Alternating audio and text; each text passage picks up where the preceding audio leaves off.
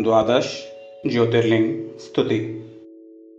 सौराष्ट्रे सोमनाथं च श्रीशैले मल्लिकार्जुनम् उज्जयिन्यां महाकालम् ओङ्कारममलेश्वरम्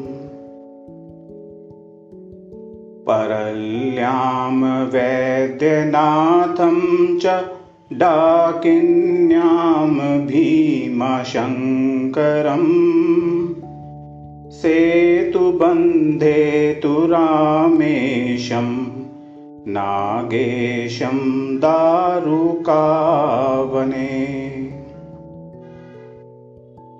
वाराणस्यां तु विश्वेशम् त्र्यम्बकं गौतमीतटे।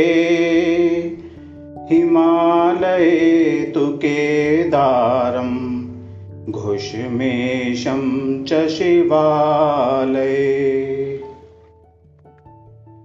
एतानि ज्योतिर्लिङ्गानि साय प्रातः पठेन्नर सप्तजन्मकृतं पापं स्मरणेन विनश्यति